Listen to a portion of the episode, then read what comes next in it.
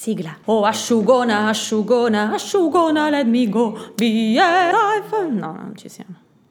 Ah, che pena la nostra sigla. Comunque, bentornati all'asciugona. Puntata di oggi, puntata molto interessante. So che molti di voi si rispecchieranno in quello che sto per raccontarvi. Parliamo di consigli non richiesti. Infatti, proprio come per la gravidanza, anche la maternità non è affatto esente dall'interesse morboso degli altri verso quello che tu fai con tuo figlio e, ovviamente, dai consigli più disparati. Si inizia dall'ospedale, dove i consigli e le indicazioni che ti danno le ostetriche non combacia quasi mai con quelle che ti danno ad esempio le puericultrici, che generalmente non c'entrano assolutamente niente con quelle che ti danno i ginecologi.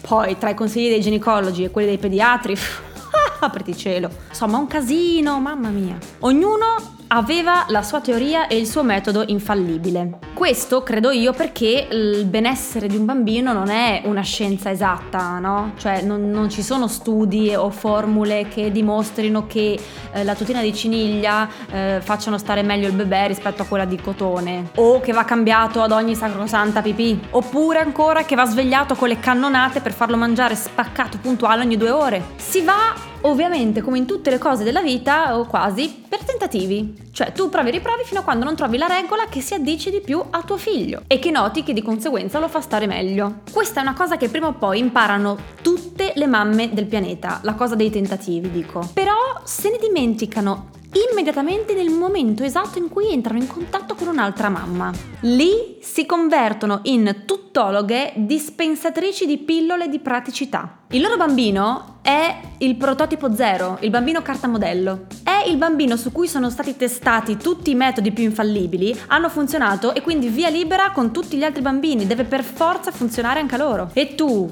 Mamma, che non stai ascoltando quello che io saggiamente ti sto consigliando e insegnando in base alla mia esperienza personale, non sei figlia di Maria e sei una mamma indegna.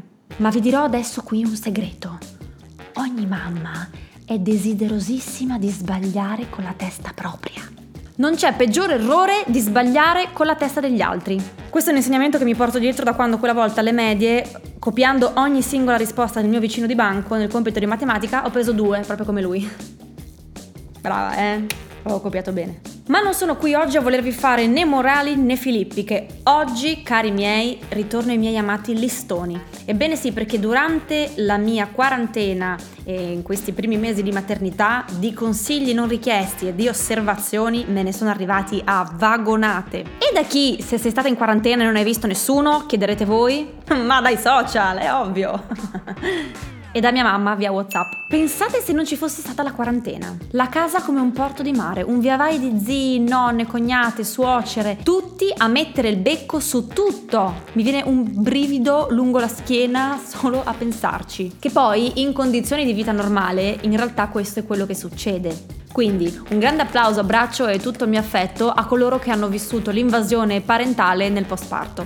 Quindi tutti tranne chi ha partorito in quarantena. Sappiate che siete degli eroi, mentre noi che abbiamo partorito in quarantena, ma che figata non è stata! Oh, batti 5, cacchio! Innanzitutto apro una brevissima parentesi sulla mia mammina. Ciao mami, ti amo! Notare il saluto vigliacco per evitare future ripercussioni e vendette incrociate. Mia mamma è fenomenale. Non so se lo sapete, ma mia mamma ha una doppia vita, come Anna Montana. Di giorno al servizio della moda. Di notte è una detective, rinnovatissima sul campo peraltro. Va sulle tracce dell'assassino raccogliendo prove e indizi che nessun altro al mondo sarebbe in grado di rilevare ad occhio nudo. Questo grazie alla supervista laser e alle pupille iniettate di luminol, è bravissima. Siccome non è potuta venire a Milano a conoscere Teo appena eh, lo abbiamo avuto, si è dovuta accontentare per mesi e mesi della tecnologia.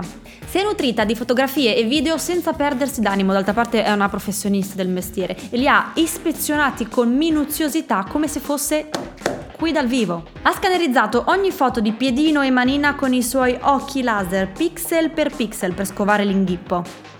Corre de nonna poi, per sopperire alla distanza, con i mesi ha sviluppato una nuova strabiliante abilità, lo zoom furioso. E non ha avuto paura di usarlo. Grazie allo zoom furioso si è accorta di cose che neanche uno scienziato al microscopio. In poche parole, mia mamma quando ti guarda ti fa l'attack. brufoletti sulle guance, angiomini sulla nuca, occhi arrossati, patacche di vomito sul body, calzini spaiati. Nessuna foto è sfuggita alla ferocia dello zoom furioso. E da brava professionista, dopo aver reperito le evidenze e averle catalogate in ordine alfabetico, mi ha prontamente inviato un report dettagliatissimo via WhatsApp. Ed ecco qui di seguito l'indagine completa svoltasi fino ad oggi. Ma su, è tutto graffiato sulla faccia, poverino. Hai le forbicine per i piccoli? Ma è vestito poco? Domani mettigli sopra una copertina e anche una cuffietta. Sotto il seggiolino metti quel cuscinetto che avevi comprato, se no un asciugamanino o un pannetto, o tutti e due.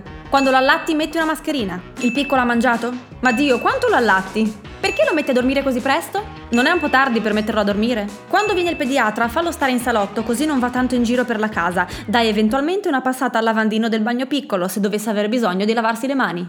Per la visita lo metti sul fasciatoio? È pulito il fasciatoio? Pulisci il fasciatoio. Vediamo il fasciatoio? Mandami una foto.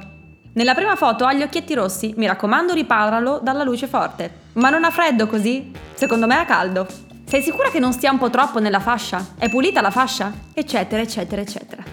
Chiudo il capitolo sulla mia mamma detective, che per chiarezza è una nonna eccezionale ed è molto presente anche se a 400 km di distanza. Questo commento è solo per pura paura. E apro quello sui commenti eh, del magico e meraviglioso mondo dei social networks. Mondo dei social dove persone a caso, completi estranei che mai incontrerò nella vita, eh, pensano di avere lo stesso diritto di commentare quello che io faccio con mio figlio della mia mamma detective. Ma ci sta, questa è la legge dei social e sono le regole del gioco, dopo tutto. Oppure pensavo potrebbero essere tutti nick falsi creati da mia mamma. Allora, io sui social ho sempre adottato la politica del mi faccio i fatti miei e sto zitta. Non ho mai risposto ai commenti più fastidiosi perché sinceramente penso sia tutto tempo sprecato. Ma da quando c'è Teo e questi commenti vertono sul mio essere madre, mi prudono le mani, ma da morire. Mamma è una metafora, non è vero che mi prudono le mani, cioè poi me le lavo comunque prima di toccare Teo, tranquilla. Seguirà quindi una lista con alcuni dei commenti più simpatici che ho trovato spulciando qua e là sui miei social. Perché nascondi la faccia di tuo figlio, idiota? Non importi a nessuno, pensi di essere famosa? Ma tienigli sulla testa, non vedi che ciondola? Quello è davvero caffè, ma latti, lo sai che non puoi? Ma quello è vino, stai bevendo vino! Tienigli sulla testa! Non dovresti portarlo in giro nell'ovetto, gli fa assumere una posizione molto pericolosa. Mi sembra che dorma troppo di giorno, poi ti lamenti che non ti dorme la notte. Ma che ne sai? Perché lo copri in quel modo? Tienigli la testa. Oh, ma come l'hai bardato? La zanzariera sull'ovetto quando sei all'aria aperta dovrebbe respirare a pieni polmoni. Tienigli la testa! Ma quanto la meni con sta maternità? Sembra che hai partorito solo tu. In effetti è vero. E concludo con il più dolce di tutti. È un neonato e i neonati piangono. Se ti dà così tanto fastidio avresti dovuto pensarci prima di metterlo al mondo. Ragazzi, poi dite che una beve. Infine, ringrazio veramente di cuore tutti coloro che si sono presi il disturbo di lasciarmi questi messaggini di conforto e di amore. Prendo nota di tutto al fine di diventare una persona migliore, giuro. Dall'altra parte, invece, ringrazio veramente di cuore tutte le donne e anche parecchi uomini che mi hanno lasciato veri commenti di sostegno e di comprensione. Spessissimo mi sono sentita, devo dire, veramente rincuorata dalle vostre parole e soprattutto mi sono sentita meno sola a vedere che mh, mm, certe cose non accadevano soltanto a me. Vi voglio bene.